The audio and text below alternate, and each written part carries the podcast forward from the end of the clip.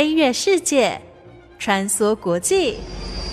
社会、职场、生活、时事，哪来一记变化球？看我接招！那些老外教我的事，和你 easy talk easy work。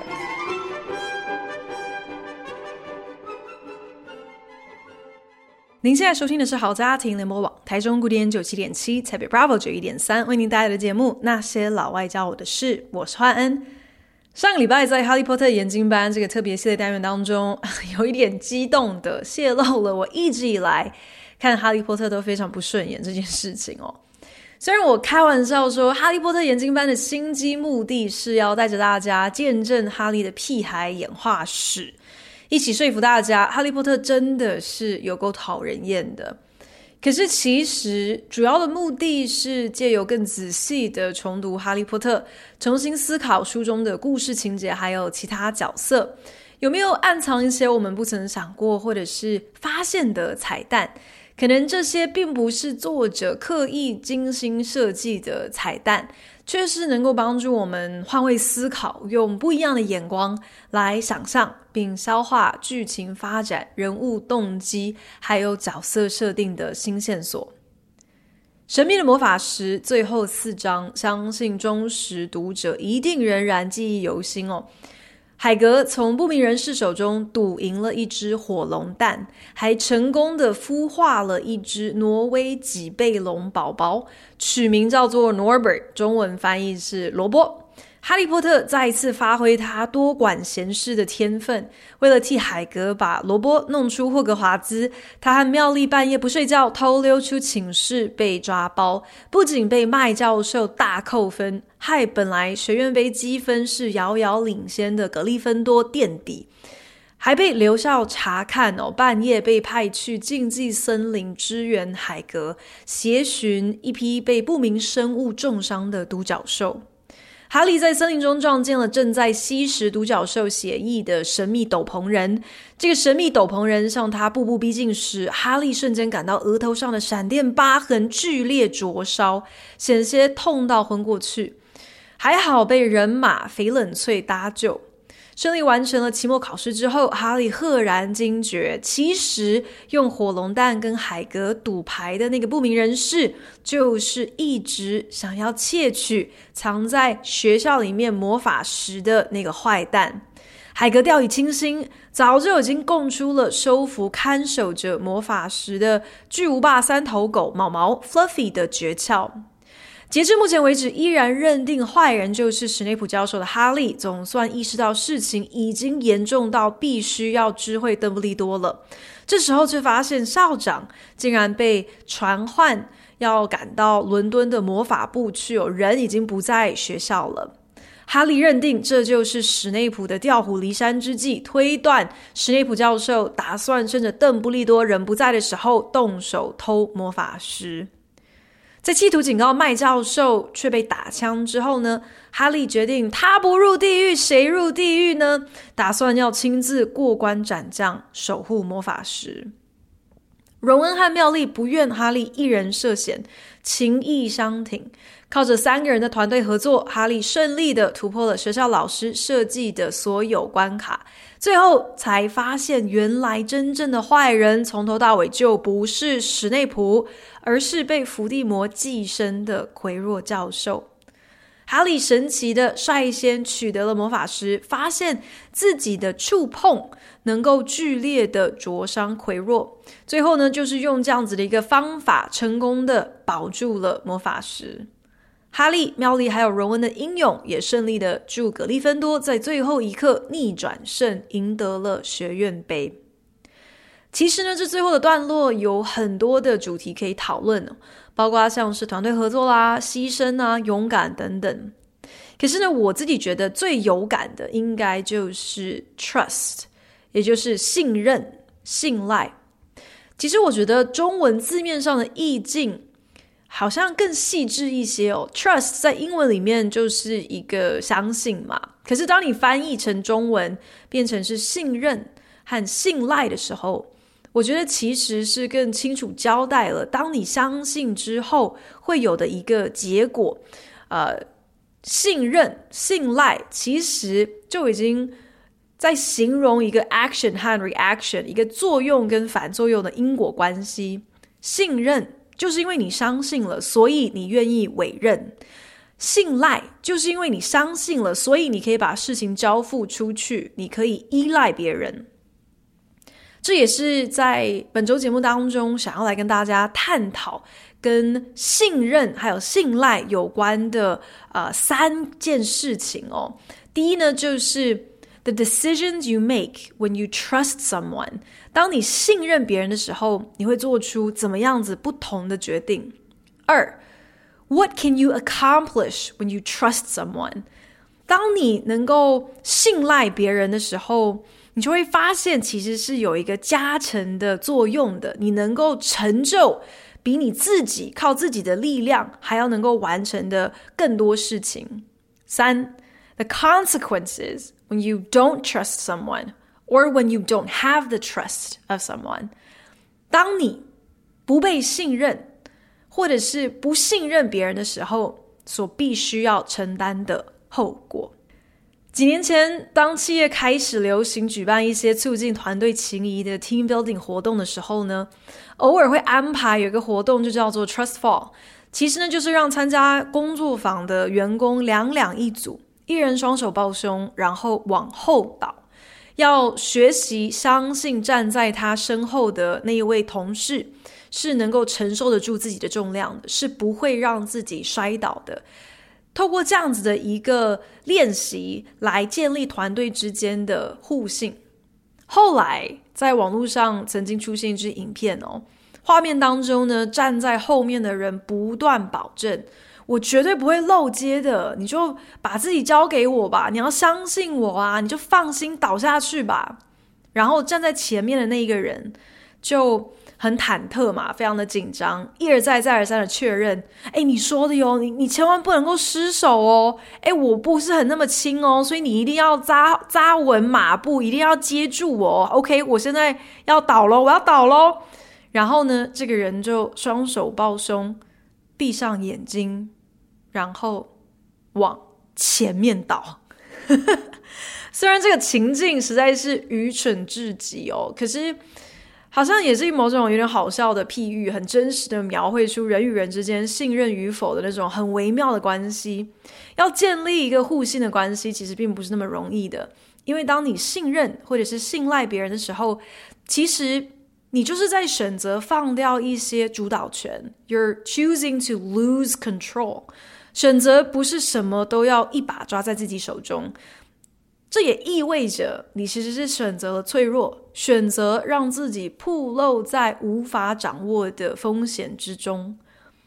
可能你会说，诶，如果你今天还在担心有没有风险的话，这不就意味着其实你根本不是真心信赖对方吗？那就难怪英文常常会说 You have to earn my trust. Earn， 你必须要赢得我的信任。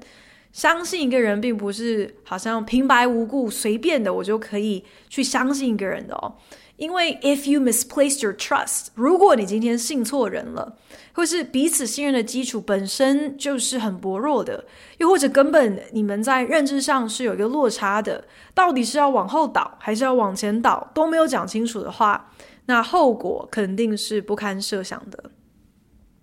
也因此呢，你到底相不相信一个人，又是有多相信这个人，绝对会影响你所做的决定。 The decisions you make are different when you trust someone。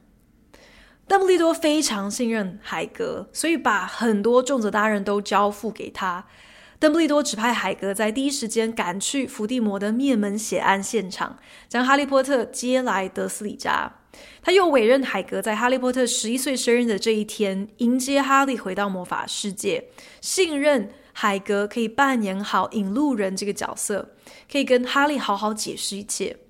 邓布利多信任海格道，甚至请托他去古灵阁巫师银行提取当时是存放在那边的这个魔法石哦。之所以会临阵将魔法石移到霍格华兹，肯定就是因为邓布利多早就已经预料到伏地魔觊觎着这颗能够让人长生不老的石头嘛，能够让他死而复生哦。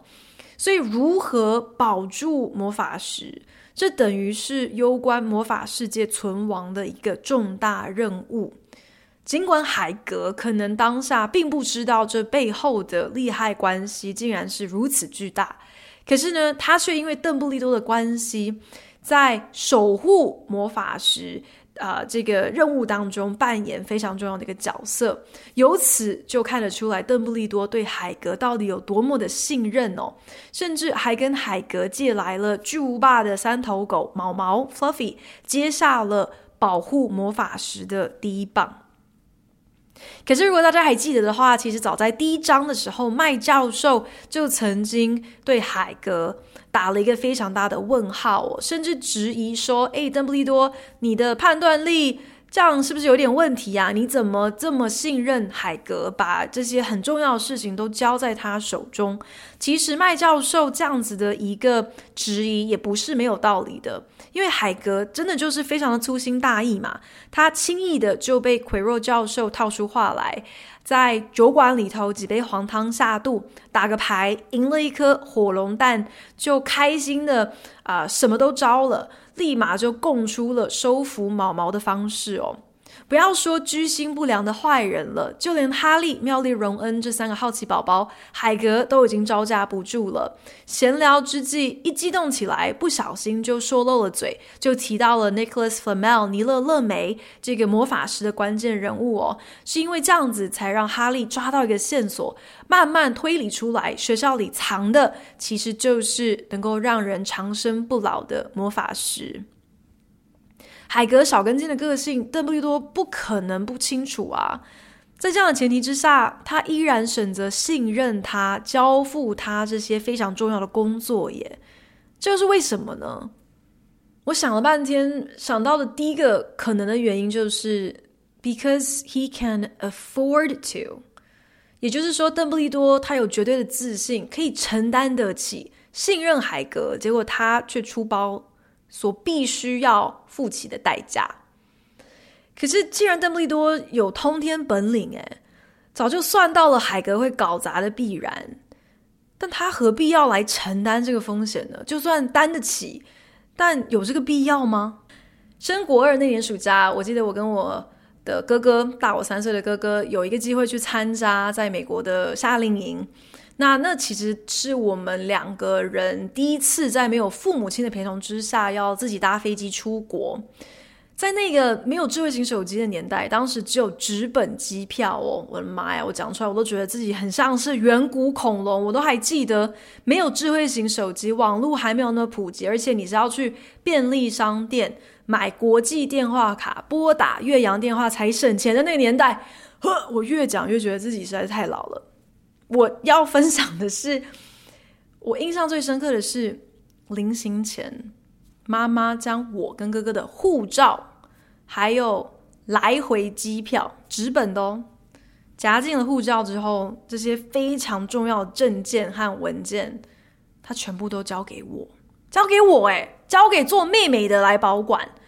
哇，这件事情让我当时真的是好得意啊，我觉得比比起吃任何什么中药大补帖都更快速让我有一个登大人的感觉哦。当你所敬爱的人对你有所托付的时候，如果你有这个经验，我希望听众朋友都有过这样的一个经验哦，你就会知道那并不是一个单纯的信任耶。当下我觉得我被妈妈肯定了，我被妈妈看见了，妈妈相信我是一个呃、有责任感的可以被托付的人，那真的是一种会让人有点飘飘然的受宠若惊。原来对方给你的评价可能比你自己想象的都还要高。所以我觉得其实按照我的亲身经历， trust， 当你信赖别人、啊、信任别人的时候，这个背后其实是带有一个化学反应的，那个被信任的人一瞬间就脱胎换骨了，就好像海格一样，好像更能够昂首阔步哦，逢人就很骄傲很得意的说，哎、欸，我现在是肩负着霍格华兹的重要任务。当然这也凸显他真的是一个大嘴巴。可是我想要讲的是，会不会有的时候你在斟酌该不该信任别人时，背后一个更重要的考量应该是你是不是能够透过给予别人你的信任，借此去造就别人，让对方因为你的信任也开始相信自己是有价值的，自己是有潜力的。哈利波特爱管闲事啊，他就因为担心海格在校园养火龙的事情终究是纸包不住火，所以呢，就赶紧联系了荣恩远在罗马尼亚驯龙的哥哥查理，希望呢能够让专业人士接手这只喷火龙罗伯。所以呢，半夜三更，披着隐形斗篷的哈利还有妙丽使尽了洪荒之力，扛着装着罗伯的这个铁笼赶赴约好的塔楼，赶紧把罗伯送走。没想到下楼的时候，竟然粗心大意的把隐形斗篷给忘在塔顶，然后就这样子硬生生被逮个正着。可是呢，这一件遗落的隐形斗篷，几天之后竟然神奇的好像自己长了脚一样的出现在哈利的床上，还附了一张字条，上面写着 Just in case， 以防万一。这很明显的又是邓布利多的杰作。可是字条上说的以防万一是什么意思啊？ Just in case what？ Just in case 哈利又忽然间想要到处乱跑，还是 Just in case 到了节骨眼，如果哈利下定决心要亲自去闯关来保护魔法石的时候，说不定隐形斗篷会派得上用场。言下之意，邓布利多老早就预料到哈利波特会对上伏地魔的可能，即便如此，他也乐见其成，愿意让一个十一岁的一年级新生去正面迎击魔法世界史上最凶残最狠毒的恶巫师。 He's a funny man, Dumbledore. I think he sort of wanted to give me a chance. I think he knows more or less everything that goes on here, you know? I reckon he had a pretty good idea we were going to try, and instead of stopping us,He just taught us enough to help. I don't think it was an accident he let me find out how the mirror worked. It's almost like he thought I had the right to face Voldemort. 哈利成功阻止了奎若教授偷取魔法石之后，在保健室睡了三天。醒来之后，跟荣恩和妙丽聊到了邓布利多，觉得邓布利多其实对于所有的情况都是了若指掌的，知道哈利会想要亲自下海，却选择不阻止，反而呢是给予哈利刚刚好够用的一些提示，让哈利有这个机会可以自己去尝试去面对伏地魔。早在上个礼拜我就已经说，我觉得整套小说当中搞不好最 reckless 最鲁莽的人就是邓布利多了，但是在这最后的段落，其实我们也看到哦，愿意放手让学生做中学，独自去面对危险，独自去解决问题，这样子的受教之道，这背后需要多么庞大的信任啊！作为一个老师，你要信任你的学生真的是有本事的，孺子可教也。同时你要信任自己是有能力可以暗中保护学生的，如果真的发生什么事情的话，你是可以及时赶到来处理的。如果说邓布利多对于海格的信任是为了要给予他肯定，为了要 build him up， 要替海格建构他的自尊，他的自我价值，同时其实也是在奠定海格对邓布利多的忠诚度啊。那对哈利的信任，我在想搞不好 那, 那更像是一种测试和磨练，为了要了解那大难不死的男孩 The boy who lived， 他到底有几斤两重，又或者可以说是为了要装备哈利，因为邓布利多已经预料到啦，伏地魔卷土重来只是早晚的事，哈利没有余裕像其他一年级新生那样子懵懵懂懂，太过保护他只会害了他。想要让哈利快速成长蜕变，就只能够 throw him into the deep end， 只能够经过火炼，只能够靠实战来锻炼。所以 just in case 的意思搞不好并不只是说诶，说不定隐形斗篷可能会派上用场哦，而是哈利波特他在现在在以后也可能派得上用场。相信人有的时候就真的很像是在赌一把，可是当你信对人的时候，你的信任却能够成就远远超过你一人所能完成的大事啊。好莱坞有一种形态的电影就叫做 heist movie 或者是 caper film， 简单来说呢，就是那种大干一票的剧情啦。不管你今天是要抢银行，还是抢赌场，还是抢豪宅，还是抢珠宝展，还是抢军事要塞，这种 heist movie 通常呢都会有一定的一个故事模板哦。故事通常都会先从主脑要招兵买马开始嘛，你先要搞清楚你的这个 team 到底有什么样子的人才，你可能需要懂骇入电脑系统，可以帮你解除保安系统切断电路的骇客，你还需要一个会开飞车好带你跑路的司机，需要懂开保险柜各种厉害锁的小偷，可能也需要擅长易容的切面人，或者是需要那种不会被察觉的内应。接着呢，团队当中的这个智多星就会翻开不知道从哪里取得的一个这个呃建筑蓝图，开始为大家来讲解他所拟定的这个作战计划哦。那当然可想而知，实际执行的过程永远都会有一些出乎意料突发状况，有人出包走漏风声，不然呢就是窝里反啊、呃、被目标反将一军啊。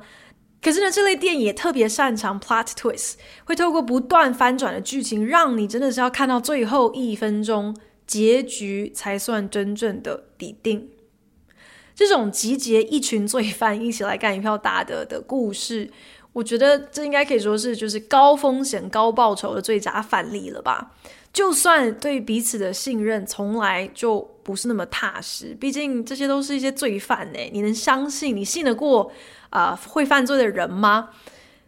到头来你可能也就只能够相信说这个钱的诱惑有大到可以换得大家几个小时的团结哦。呃、uh, The things you can accomplish when you trust someone， 为, 为什么要付出这么大的一个风险去相信呃别的罪犯，或是相信你可能才刚刚认识的人呢？因为就连罪犯都知道，当你愿意相信别人，可以一起同心一致的完成一件事情的时候，这个信赖会产生一个加成的效应，你所能够成就的事情也就会远远超过你的想象。虽然邓布利多号称是这个实力最强的巫师哦，可是他却网罗了其他老师一起来帮忙死守魔法石，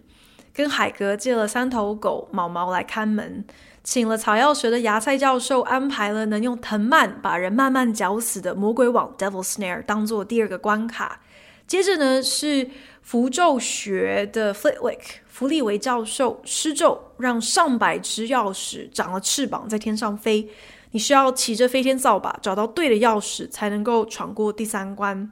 再来呢，专门教变身学的麦教授设计了真人版西洋棋盘，紧接着呢是奎若教授安排的巨型山怪，还有魔药学的史内普教授精心设计的啊、透过谜语你需要用逻辑推理出眼前七瓶药水到底哪一瓶才是正解的一个呃斗智的关卡。闯到最后一关才是邓布利多所安排的易若思境，就是 The Mirror of Erised， 除非今天你是一个心术纯正的人，你一心只是想要找到魔法石而不是要来使用魔法石，你才能够在镜中取得魔法石真正的位置。按照邓布利多的实力，前面六个关卡他自己如果要一手包办的话，应该也是轻而易举的吧，何必要动员所有其他的老师呢？可是我猜想邓布利多应该也是知道，守护魔法石这根本连一场前哨战都算不上哦。如果真的是想要能够对抗并且再一次消灭伏地魔，光靠他一个人是不可能的。在此时此刻，从现在开始，就必须要启动所有能用的人才，开始建立一个互信的基础，才能够发挥团结的效用。相较之下，只有十一岁的哈利当然没有邓布利多的远见还有成熟，他根本不明白信赖所能够产生加成的这样子的一个效用。虽然哈利波特有心要解决问题，不想要让朋友陪自己涉险，可是他真是没有那个脑，没有办法认清靠自己的力量，最好他能够成就任何的事情哦，最好他能够保护得了那个魔法石。好在妙丽和荣恩真的是够义气的朋友，相挺到底，三个人携手一起闯关，光凭三个一年级新生竟然就轻取了邓布利多精挑细选的霍格华兹精锐教授们所布下的关卡。哇哩嘞，真的觉得哇，这个霍格华兹魔法学校的师资好像真的不是很 OK 耶。小说倒数第二章，三个好朋友分工合作，每个人都有所发挥，善用自己的专长。妙丽脑子最好，成绩最好，符咒学和逻辑都是一等一，一招就处理掉了魔鬼网，不用几秒钟的时间就解开了史内普设计的脑筋急转弯。荣恩擅长下西洋棋，在巨型真人版的棋盘上展现了难得一见的果断还有领导力。而我真的我越重读哈利波特就越喜欢荣恩，我觉得荣恩更是三个人当中最早开窍的，他从头到尾都没有失焦，没有忘记他们的终极目标是要阻止魔法石落入坏人手里，而不是要让三个人都能够安全过关。所以荣恩决定牺牲自己，在勇敢做出这个决定，好让哈利能够将军白旗赢得胜利的那一刻，我觉得荣恩他一定是因为深深信赖着他的伙伴定能够闯关到最后，他才能够如此的洒脱。因为信赖，所以荣恩勇敢，所以他能够释怀，所以他能够成全。也因为彼此信赖，所以呢，这三个小朋友比只是单枪匹马的人，或单枪匹马的哈利，要多了三倍的几率可以抵达终点。所以或许哈利、荣恩还有妙丽，他们证明的并不是老师们设计的关卡太逊，而是彼此信赖的加成效果真的是何其惊人。本周节目终于来到了《哈利波特：神秘的魔法石》的大结局，我们以 trust 信任、信赖作为主题，聊到了 the decisions you make when you trust someone。 当你信赖别人的时候，你会做出怎么样子不同的决定呢？还有 the things you can accomplish when you trust。 当你能够信赖别人的时候，往往会有一些特别惊人的加成效果，你就能够成就超过你能够想象的事。书中这最后四个章节，我们也看到了当你不被信任的时候，你可能遭致的后果。史内普教授就是一个血淋淋的例证啊！明明是同一国的盟友，诶 he's an ally， 就因为他个性太差、呃、表情管理太差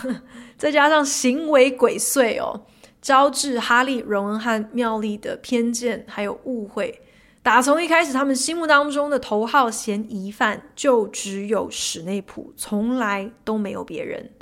只能够说史内普替我们做了一个最好的错误示范。要怎样才能够让别人彻头彻尾的就是不相信你呢？那就是请你竭尽所能的成为一个故人怨。从这点来看，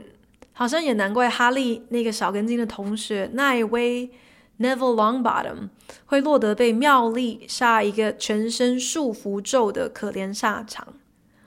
奈威是老实人，他傻乎乎的老被人欺负，他曾经因为迷路找不到格利芬多的寝室在哪里，最后呢只能够硬着头皮跟哈利、荣恩还有妙丽夜游学校，还因此不小心撞见了巨无霸三头狗毛毛，被吓得半条小命都要没了。后来又因为哈利和妙丽忙着要把喷火龙罗伯送走，奈威听说了拽哥马粪得知这件事情，要去跟老师打小报告。奈威急着想要警告哈利，结果却被麦教授逮个正着，不但自己被罚留校查看，还害学院丢了五十分。哈利、妙丽、奈威三个人加起来，总共害格利芬多瞬间就少了一百五十分。所以呢，当哈利、荣恩和妙丽打算再一次的溜出寝室去保护魔法石的时候，不愿意已经垫底的格利芬多又因为不乖乖睡觉的坏学生被扣分。奈威鼓起了勇气跳出来阻止。在那个分秒必争的紧急情况之下，今天其实不管杀出来的这个程咬金是谁，想必哈利三人都是解释不清的。可是偏偏奈威又是所有同学当中脑子最转不过来的那一个。情急之下，妙丽只好下了一个全身束缚咒，奈威四肢被紧紧的粘在身边，直接狗吃屎倒地。我在想，如果今天奈威他的成绩好一点，他聪明一点，他敏锐一点，他更可靠多一点，那哈利、荣恩和妙丽会不会因此而做出不一样的选择呢？会不会因此更信任奈威？听得懂人话，可以沟通，甚至搞不好从更早一开始就会让奈威一起参与在寻找线索还有推理的这个过程当中。又会不会在那个当下，与其想要排除奈威，把他看作是一个阻碍、呃、反而会邀请奈威，诶，不如你一起加入我们的这个闯关行列好了，因为说不定奈威有一技之长能够派得上用场啊。可是不被信任就不会被给予机会啊。 And you have to earn their trust. 他人的信任不是凭空而来的，而是需要花时间，需要凭实力去争取来的。害格利芬多一口气就丢掉了一百分的哈利和妙丽，早就已经失去了奈威的信任，而忘东忘西的奈威也从来不曾赢得任何人的信赖。不过真的要说失去信任哦，我自己觉得如果我是史莱哲林的学生，我肯定对学校是大失所望。学院杯积分大幅领先其他三个学院的史莱哲林，本来应该很顺利的可以完成蝉联八年学院杯冠军的霸业。 House Cup 学院杯的这个本质其实呢，就是在训练同学院的学生要有一个互信团结的精神，因为动一法牵全身嘛，大家在同一个学院，那就是同舟共济。过去的一整个学年下来，相信史莱哲林的学生每一个人肯定都是非常努力，有杰出的表现，才有这样子的一个成果。可是呢，这一切却在最后一刻，他们所有的付出全部都化为泡影。哈利、荣恩还有妙丽确实在紧要关头有了跌破眼镜的实战表现，值得被嘉许。可是老实说，今天就算他们没有那么爱管闲事好了，魔法石也不会被偷走啊，因为邓布利多安排的易若斯镜这个关卡就已经考倒奎若教授啦，他就已经找不到魔法石到底在哪里，因为他一心不只是想找到魔法石，他还想要拿来给佛地魔用啊。所以讲白了，其实哈利、荣恩和妙丽他们根本就是白忙一场。也因此我就觉得，那就更不应该因为这三个人他们的愚勇去抹杀掉史莱哲林学院的努力啊。这很明显就是邓布利多在偏心啊，连校长都带头排挤耶，难怪史莱哲林会成为其他三个学院的眼中钉。神秘的魔法石最后虽然是结局圆满，可是呢也埋下了一些伏笔。哈利发现当年伏地魔想杀的其实是自己，父母亲呢根本就不是主要目标，可是邓布利多却不愿意跟哈利多做说明，到底为什么当年伏地魔会锁定还在襁褓中的哈利呢？还有哈利头上的闪电疤痕为什么会忽然痛起来，这也是要到后面几集小说才会慢慢的越来越明确知道，原来哈利他的疤痕根本就像是一个伏地魔雷达，可以比照就是那种快要下雨前阿公阿嬷会风湿痛一样的神准哦，只要越靠近伏地魔就会越痛。但大家都知道后续还有更多冒险故事等待我们在哈利波特研经班里头一一抽丝剥茧来为大家探究分析。谢谢大家收听今天那些老外教我的事，我是焕恩，下礼拜同一时间让我们跟着哈利波特一起进入消失的密室，拜。